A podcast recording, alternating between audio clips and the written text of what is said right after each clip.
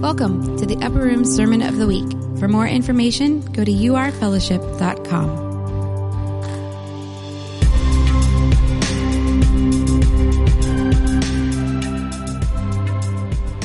If you have your Bibles with you, you can go to Luke 9.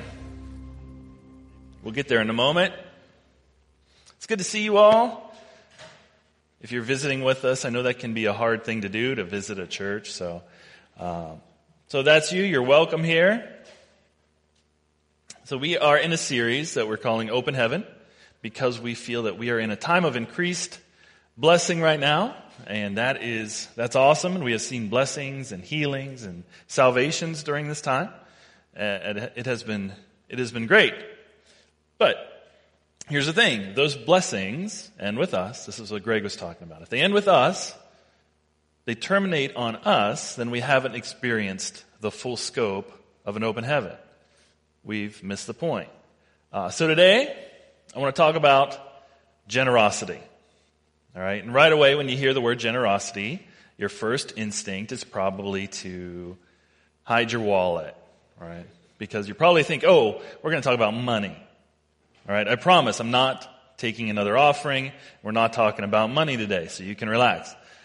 And yes, uh, a generous person is generous with their money.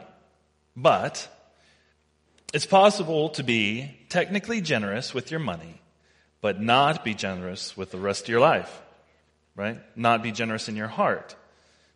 Because there are different currencies of generosity. A currency is a medium of exchange, right? Money is a medium of exchanging value, but there are others too. Our point of the teaching today is generosity doesn't just mean money, but should be something so deep in us it is completely pervasive in all parts of our lives. Because I'm sure that you've met people who are you know, critical, people that take offense, people that hold grudges against people. They're ungenerous relationally. They're ungenerous emotionally, but maybe they're, they're generous with their money. That shows that they aren't generous all the way down to the bottom, right? They aren't generous in their hearts. The currency in this economy of generosity that we're going to look at today is a very important one. It's a great way to give value to other people. We're talking about being generous with our time, with our talents, and with our gifts. In Isaiah 32, 8 it says, But a generous man devises generous things, and by generosity he shall stand.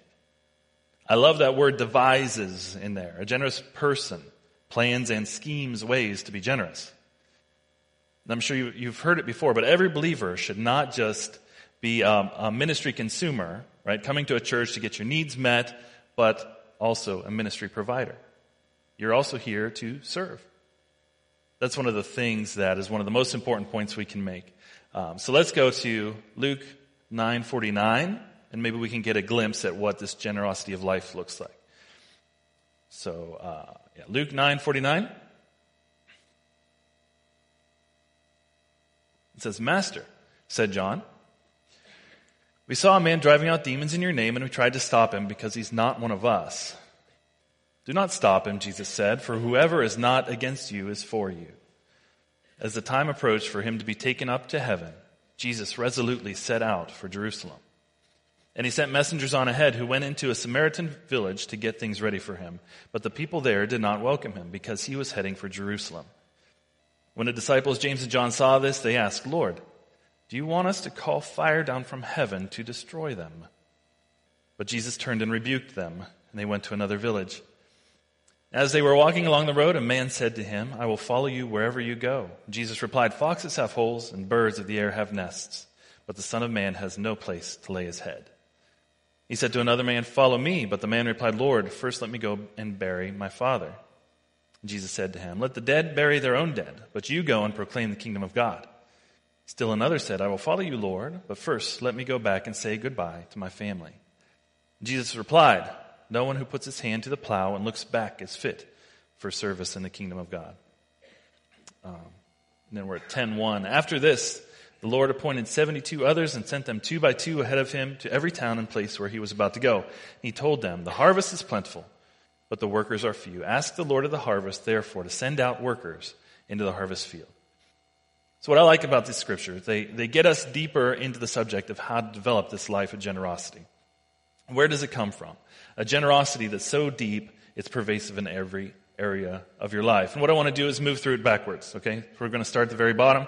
We're going to take the last part first, the middle part second, the first part third. All right? Completely confusing, but that's what we're going to do. All right. So we're going to look first at um, 10, 1 through 2. It's about having a life of generosity. It says, The Lord appointed 72 others, sent them ahead two by two, ahead of him to every town and place where he was about to go, and he told them, The harvest is plentiful, but the workers are few.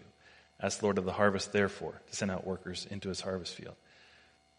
Okay, so earlier in the chapter, 9, 1 through 2, we didn't read that, but that is where Jesus sends out the 12 apostles. And he sends them out to do three things to preach, to cast out demons, and to heal the sick. So here in 10, 1 through 2, he sends out 72 disciples. If we go a little bit further down in the chapter, we see he sends out these 72 out to do the same three things preaching, casting out demons, and healing the sick. Preaching means to persuade the mind of truth. Casting out demons refers to liberating the soul from things that enslave it. Of course, curing the sick means to attend, it means attending to the needs of those who are hurting physically. Persuade the mind of the truth of the gospel, liberate people from enslavement in their souls, and deal with hurting, broken bodies. The same three things were given to the 72 as the 12 apostles. Why is that significant? Why did Jesus send out 72 disciples with this command? Uh, if you read Genesis 10, you'll find that it, it lists the generations of Noah. And all the nations of the earth at that time are listed there. It's called the Table of Nations. There are 72 nations there because there were 72 nations on the earth after the flood. The word 72 become, became a symbolic number. It meant completeness. It meant everyone. When Jesus Christ sends out the 12, the clergy, the apostles, the leaders, the professionals, he sends the clergy out to do three things. Then later he sends 72, which represents all Christians, the whole church, to do, to do the same three things. He uses the word sent. You see it in verse 1. After the Lord appointed 72 others and sent them.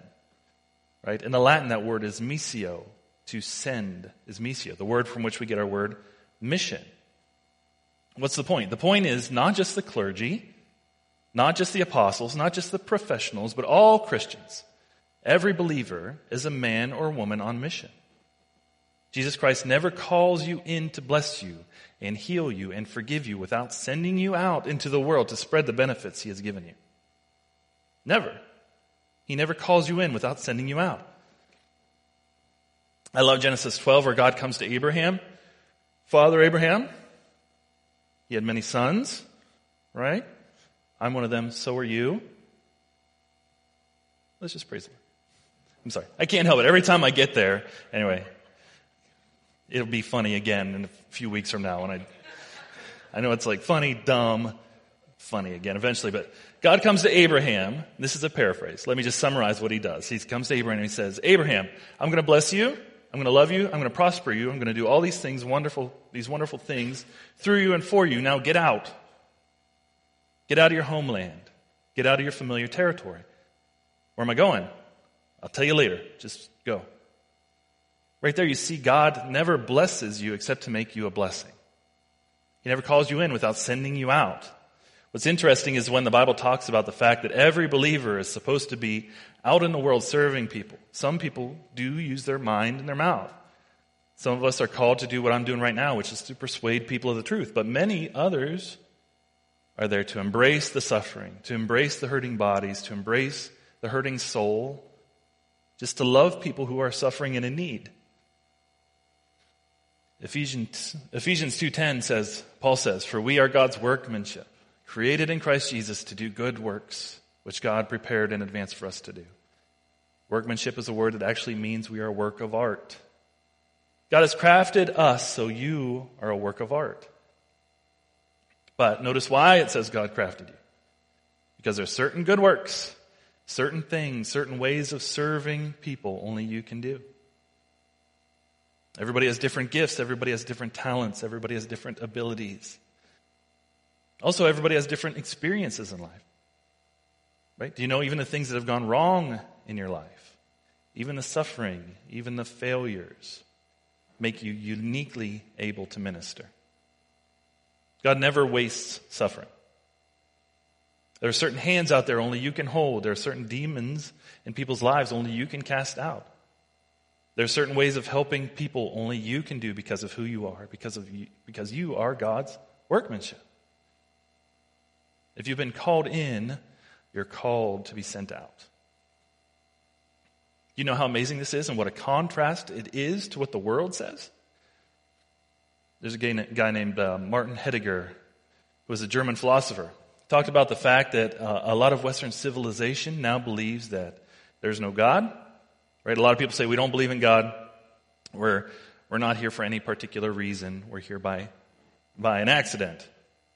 We just happen to be here. We, were we created for a reason? No. We're just here by accident. Martin Heidegger uses a German word when he says people feel they've been just thrown into life.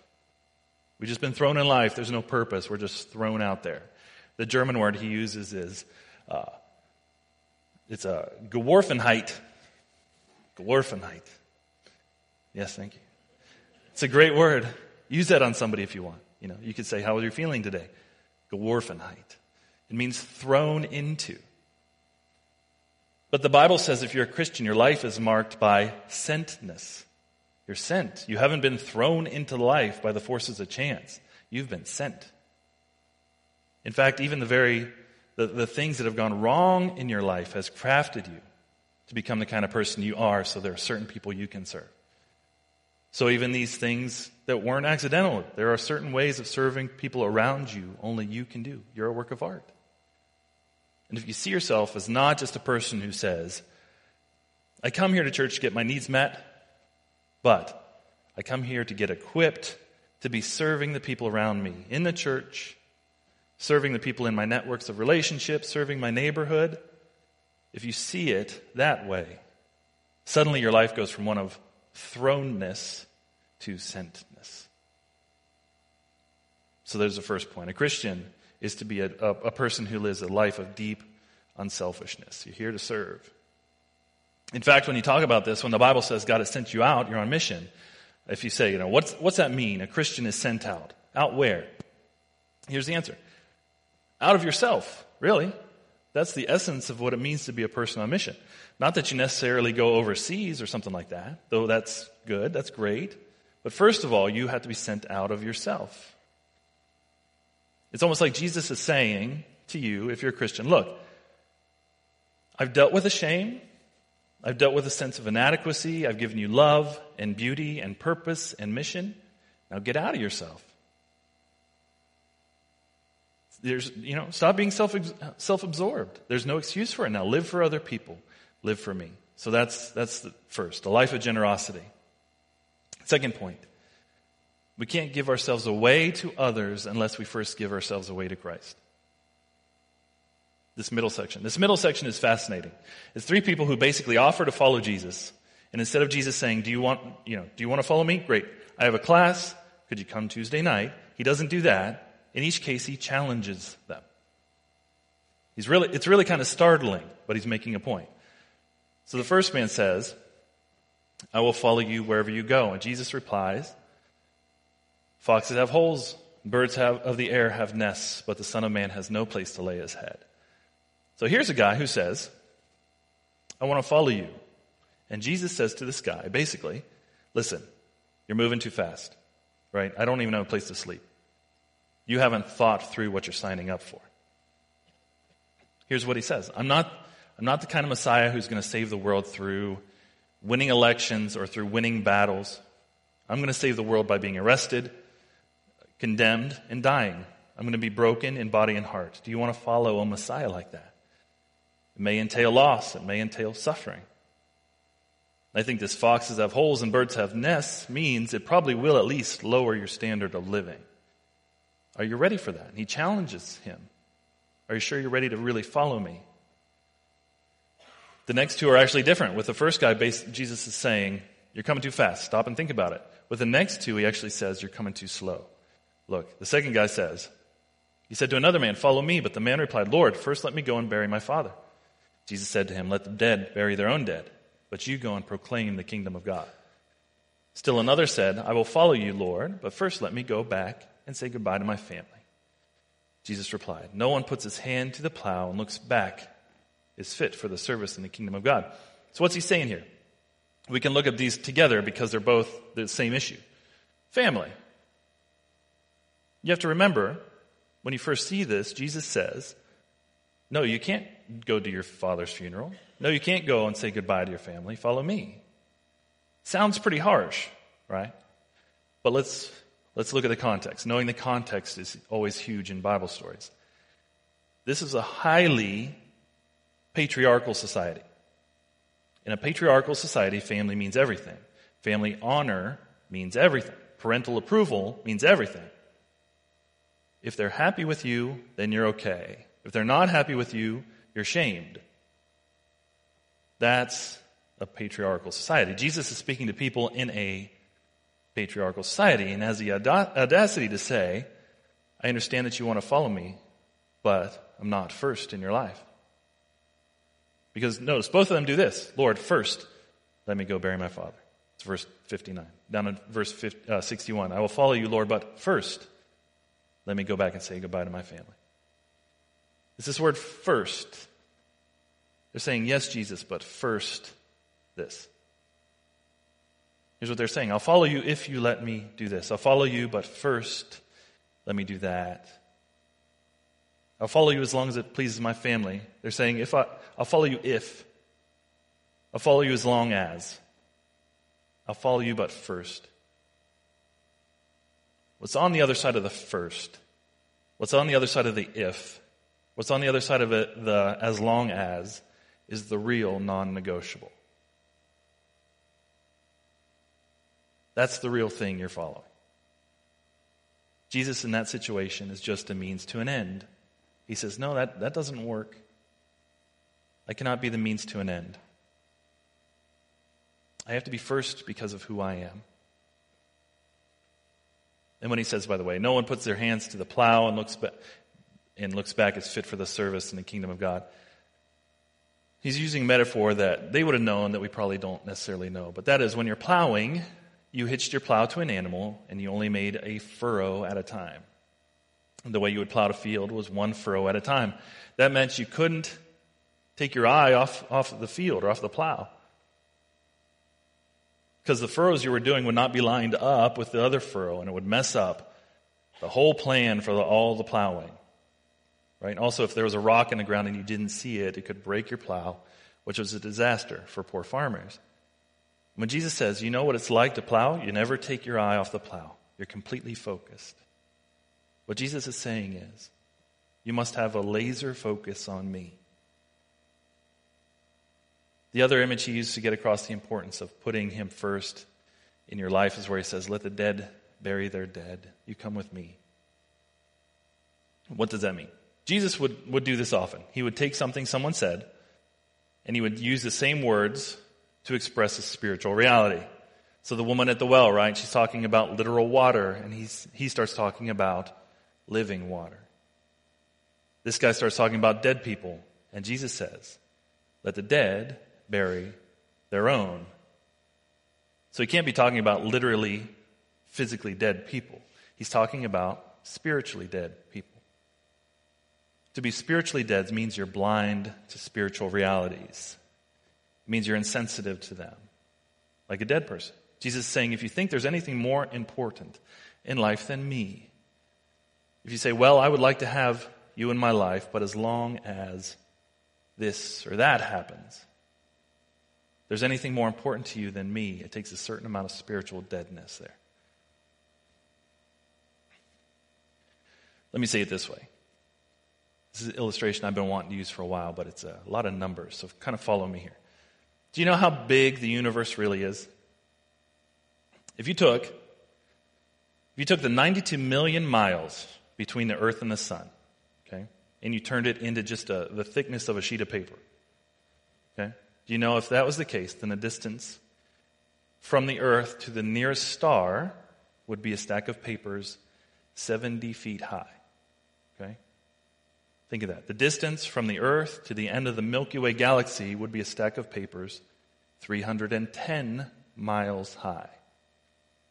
So if you think of every sheet of paper as 92 million miles, the size of our galaxy would be a stack of papers 310 miles high. Now, if you think that's big, realize our galaxy, the Milky Way, is basically a speck of dust in the universe. There are hundreds of billions of galaxies in the universe. The, the universe is so big, the Milky Way is practically a speck of dust. So you have all that in your head? You can envision that? All right. That's big, okay? So the Bible says Jesus holds it all together with the word of his power, with the fringes of his power, with his little pinky, basically. Is this the kind of person you ask into your life to be your assistant? Is this the kind of person you say, listen, I'd be very happy to have a relationship with you as long as you do these three things? No. It's all or nothing. Ha- he has to be first. That's why Romans 12:1 says, "Make yourself a living sacrifice, which is your reasonable service." The reasonable thing to do when you see the grandness and the glory of God is to turn your whole being over to him. Point here is you can't give yourself away to other people like it says in uh, 10 1 through 2 until you learned how to give yourself away to him. And maybe you're saying, sure, I understand that we're supposed to serve people you're supposed to reach out. We're not here just to be consumers. That is, that's hard enough. All right. I felt guilty enough about that one. But now you're telling me I have to be this radical, fanatical, kamikaze for Jesus person. Everything for him, and he has to be first. I'm not sure I can do that. Thankfully, there's a point three. All right. If, it were, if, it, if there weren't a point three, we'd all be in big trouble trying to live up to points one and two. Yes, we can't give ourselves away to others unless we first give ourselves away to Christ. But oftentimes, we can't give ourselves away to Christ because we're afraid to. We're afraid he's going to hurt us. We're afraid he's going to disappoint us. We're afraid he isn't going to live up to his end of the bargain. So, what will enable us to be truly generous toward others and toward Christ, to really give ourselves away, not only to others, but Christ? You have to understand and grasp the generosity of grace. That's number three. Here's where it is it's in this first part. There are actually two incidents here. Verse 49 says, Master, said John, we saw a man driving out demons in your name, and we tried to stop him because he's not one of us. Do not stop him, Jesus said, for whoever is not against you is for you. And I'm not going to get into the whole subject of demon casting out, but people say, Do you really believe in demons? Um, I, I do really believe in demons, by the way, but also all of us, until we make Christ the center of our lives, are spiritually enslaved to other things. So, sex, money, comfort, these are spiritual type gods.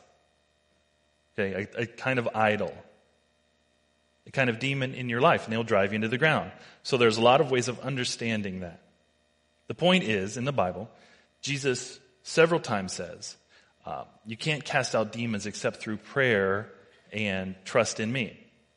So, anyone who's driving out demons in Jesus' name, they believe in Jesus and are clearly do, doing something good and right. So, why does John want to shut them down? He's, he says we tried to stop them because, what, what he literally says is because he's not following us. In other words, he's doing good things. He believes in Jesus. He's doing all these good things, but he's not one of us. We need to get control of that. And Jesus says, Stop it. Do not stop him, you stop it. For whoever is not against you is for you. Here we see a lack of generosity of spirit in the apostles. They're not generous toward this guy. They're not giving him the benefit of the doubt. They want to control him. They're jealous. He's not one of us. And Jesus comes along and says, Be generous. Okay, he's not with you, all right, but he's still for you. In a time in which we've never had a country that is more divided and angrier at one another and all that sort of thing, here's what gener- generosity looks like to Jesus. The disciples go, You're not in our party. You're not one of us. You're not in our denomination. We want to shut you down. We want to control you. Jesus says, Be generous. Okay, go to verse 51. It says, As the time approached for him to be taken up to heaven, Jesus resolutely set out for Jerusalem. And he sent messengers on ahead who went into a, a Samaritan village to get things ready for him, but the people there did not welcome him. So he's on the road, and they expect to go into the Samaritan village to stay there. Hospitality was this very important thing in those days. But apparently, this Samaritan village had heard of Jesus. They know what he's up to, and for reasons we're not told, they don't like what he's doing and tell him, You can't stay here. The disciples are furious. So what do they do? Verse 54 says, When the disciples, James and John, saw this, they asked, Lord, you want us to call fire down from heaven to destroy them? Although that would be awesome, their motives are bad. But they actually have some biblical precedent. All right? They're probably thinking of Elijah because 2 Kings 1, Elijah, who's a prophet, is not in a good relationship with Ahab, the king of Israel. The king of Israel sends 50 soldiers to come and arrest Elijah. Elijah's sitting at the top of the hill. Soldiers come to the bottom, and the commander calls up and says, Man of God, come down because we're going to arrest you. Elijah says, If I am a man of God, may fire come down from heaven and destroy you. Down comes a fire from God and destroys him. So Ahab sends another troop of 50 soldiers. These guys probably aren't quite as enthusiastic about their job. They go to the foot of the hill. They look up. The commander says, Man of God, come down. We're going to arrest you. Elijah again says, If I'm a man of God, may fire come down and destroy you. When you know it, it happens again. They're destroyed. I'm sure the apostles knew that passage. They read that passage. When they read that, they probably went, yeah. That's the God I believe in. He destroys the wicked. He destroys the evil. Fire from heaven. Yeah. If the rejection of the prophet Elijah warranted the fire of God coming down and destroying people, wouldn't it be true that the rejection of Jesus would warrant that kind of fire even more? Wouldn't, wouldn't it really deserve even greater judgment? Seems logical. They turn around and say, Lord, do you want us to call fire down upon them? What does, what does it say? Jesus doesn't just say no, he rebukes them. They say, Do you want us to call fire down on these awful people? And Jesus looks at them and says, Who do you think you are? You guys need to get over yourself. Why the difference between Jesus and the disciples? The disciples are partisan. They want to call fire down on everybody that isn't like them. Everybody's terrible but us. Why can Jesus forgive the Samaritans? I mean, what they did was wrong, period. Here's the answer Jesus did come to bring the fire of God. He says so a little bit later in Luke 12, 49 through 50. He says, I have come to set the world on fire, and I wish it were already burning. I have a terrible baptism of suffering ahead of me, and, and I am under a heavy burden until it is accomplished. That's an amazing statement. And the reason why it's amazing is that in the, in the way Hebrew, of the way of Hebrew literature, one of the rules, one of the ways in which they made their points was through restatement and repetition. It was very typical for two statements to be side by side. Each one was a restatement of the other. In other words, things weren't said once, they were said twice. And the second time was a restatement of the first time for emphasis. So when he says, I have come to bring the fire of God and oh how I wish it were kindled, what's that mean? I don't know. Except the second time he says, I have come to endure a baptism, and oh, I am under a heavy burden until it is accomplished. He had already been baptized with water. So what baptism is he waiting for? What baptism is crushing him, even waiting for it? The answer is the second sentence is a restatement of the first. You know what he's talking about? You know he's baptized with? When his soldiers really came for Jesus, like Elijah. They came to arrest him. Remember in the Garden of Gethsemane? What did he do? When he had to fight and one of them had his ear cut off, he healed his ear. When the soldiers were pounding nails through his hands into the cross, he said, Father, forgive them. It's the exact opposite of Elijah. Why? Because Jesus came not to bring judgment, but to bear judgment. He took the fire of the judgment on sin. So when you believe in Him, the only fire you get is the fire of the Holy Spirit, the fire of love and power. And if you hear the call, please give yourself to Christ. Please give yourself away wholly and totally. And maybe say, I can't. I'd like to. Maybe, it, maybe it's right, but I can't. If you just try to tell yourself, I need to be a servant, I need to be unselfish, I need to give myself away to others, I need to give myself away to Jesus, it won't work. Your heart will just hold on tighter. But if you see Him giving Himself away for you, that, that's how, that transforms you. How can you see someone who gave Himself completely for you without giving yourself completely to Him? You can't. And when you give yourself away to Him, He, he fills you. When you give yourself away to Him, you get embraced and loved and given your true self and your true identity and true mission. And the more you see the costliness of His grace and the power of what He did, and also how He really heals you and fills you with His love, it enables you to give yourself away. It frees you. There's nothing more burdensome than having to live for yourself. Make all your own calls, make all your own decisions. Also, actually have to work up your own self esteem. When you have His love, it takes that burden off. You are free, truly free. To see Him giving His life away to you enables you to give yourself away to Him and enables you to give yourself away to other people.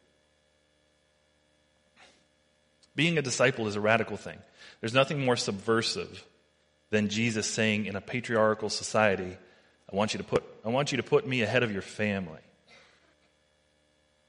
That's amazingly subversive. Today, he would be saying to you and me, I have to be ahead of money. I have to be ahead of power. I have to be ahead of sexual fulfillment. You have to put me first. That's radical. That's intense. But on the other hand, Jesus is saying, my followers never call down fire on people. Just turn on your computer or TV. There's nothing but people calling fire down on everybody else. Jesus says, My disciples are not going to be like that. So, we, so we're not afraid to follow him because he knows what, you, what we need. He's a wise, gentle counselor. Do you notice how with the first guy he says, slow down and think about it? With the other two guys, he says, speed up and get going. You notice how with Martha, Martha says, Lord, my brother's dead. And Jesus says, I'm the way, the resurrection, and the life. Mary comes along and says, Lord, my brother's dead.